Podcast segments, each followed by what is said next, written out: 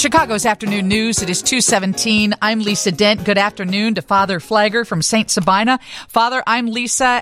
We've met in the past, and Steve Bertrand is here with me as well. How are you today? Fine, Lisa and Steve. Good to talk to you. So, Chicago's most vocal activists, you included, are furious that convicted former Chicago police officer Jason Van Dyke is about ready to walk free next week. What do you have to say about that? It's unacceptable. I mean, first of all, you know, he got a slap on the wrist with the sentence when he was sentenced. You know, he had shot a guy 16 shot times while a young man is walking away from him. He lied on the forms he filled out, lied about the reports, and as well as some of his fellow officers did. So he broke all the rules, and he killed somebody. He gets a light sentence, and then now, after 3.5 years, he's going to walk free. There are people right now in county jail who have been there 3, 4, and 5, 6 years waiting on just their trial for drug charges. And yet here's a guy who killed somebody, and he's walking out. And I think, you know, it's situations like this that make people continue to lose trust and faith in the justice system. And continue to say this works different for different people, for different races. And it's just people are saying enough of this kind of slap in the face. It was a slap in the face when he got a sentence, and now it's like a punch to the gut saying he's going to walk out and be free and be able to continue his life. Father, I understand your frustration, but it's not a surprise, is it? When he was sentenced on a second-degree murder conviction, and with that comes the typical time off for good behavior. So, I mean, we have been expecting this right around now, have we not? Well, here's the thing, Steve. And like you say, it's legal. Everything that's happening is legal. But that's the problem. Why is it set up that you can go get away with this and have such a light sentence and get out on good behavior, quote. We don't even know where he's been. I'd love to know the prison he's been, the circumstances he's been in and lived in for these 39 months. But nobody knows anything. Everything was done in secret. I'm sure he was kept very protected and very watched over. But the system is so broken that it can be done legally. But at the same time it can be done legally, you got to understand when there's people sitting right now in the system who can't even go to court and they've been in jail longer than him, there's something wrong that there's two different standards and that laws are so made up. The law's problem is rooted in legislation that can allow these things to happen. So I agree it can be legally done. But the problem is it right? Is it moral? Is it just? Absolutely not.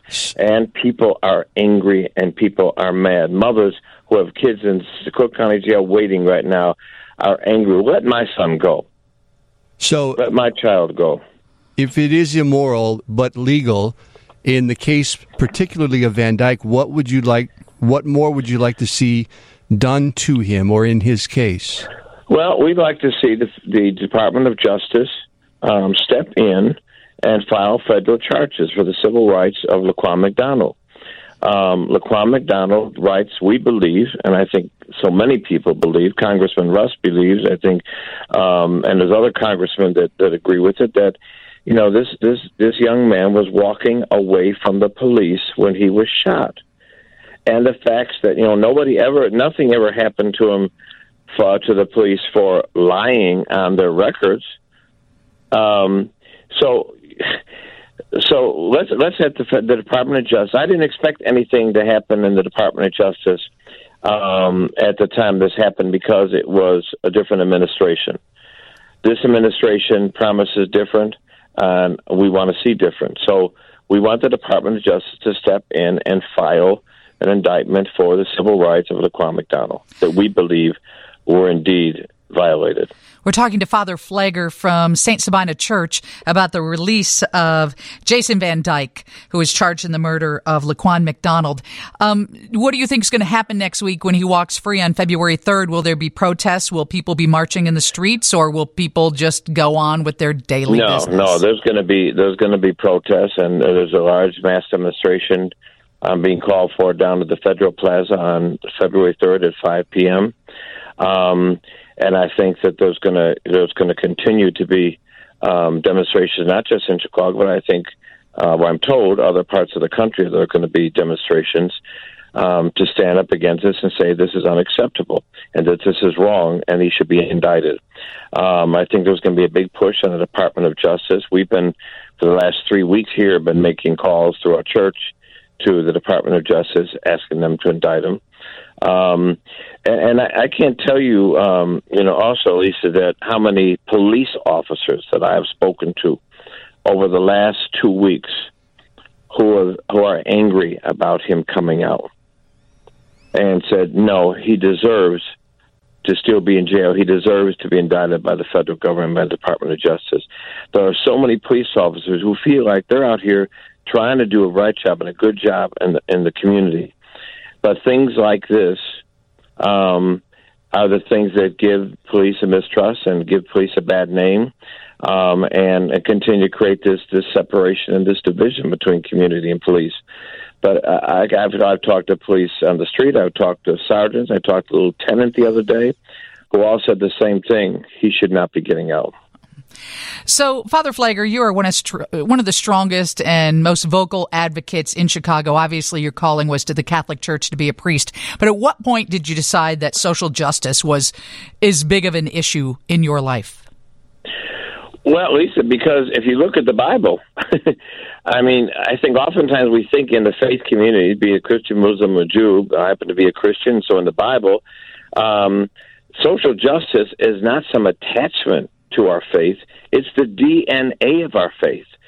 You know, look at Jesus' first sermon he ever gave. He comes out and opens up a scroll of Isaiah and says, Spirit of the Lord is upon me, bring freedom to the captives, freedom to the oppressed, sight to the blind. Jesus speaks about, straightening the crooked, smoothing the rough, filling in the valley, feeding the hungry, clothing the naked. The ministry of Jesus Christ is a ministry of social justice. That is the preaching that fills your church every Sunday. Father, because we have limited time, I want to play a clip from Mayor Lightfoot because she addressed this issue about basically fining gang members once they've been convicted. I want you to listen to this and then tell me what you think about it.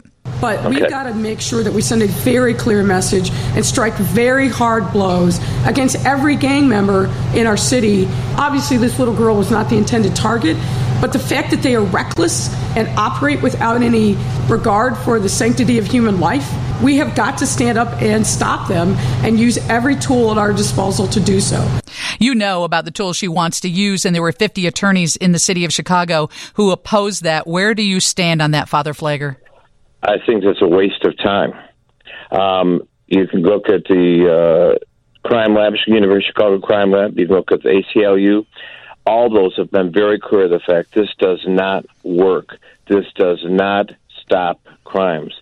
Anybody who shoots anybody and kills anybody should be held accountable and must be held accountable. Let's spend that money on hiring some more detectives, hiring some retired detectives, and let's solve these cases. And let me tell you, we had a 90% homicide rate solved cases in this city. You'd see some shooting going down because people realize if you shoot in Chicago, you're going to get caught. Father Pfleger from St. Sabina Church, among all the things you offer your congregation, the Pet Food Pantry, Exposing Depression series, African-American Speakers series, virtual social justice classes, which one do you see gets the most reaction, the most participation?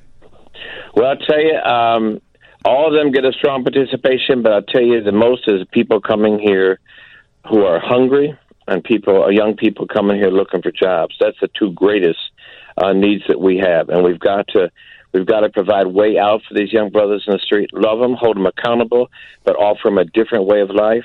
And then we got to feed people. Nobody in America should be wondering what they're going to eat today, or people sleeping on the street because they have no place to stay. Nobody in America should be in those circumstances.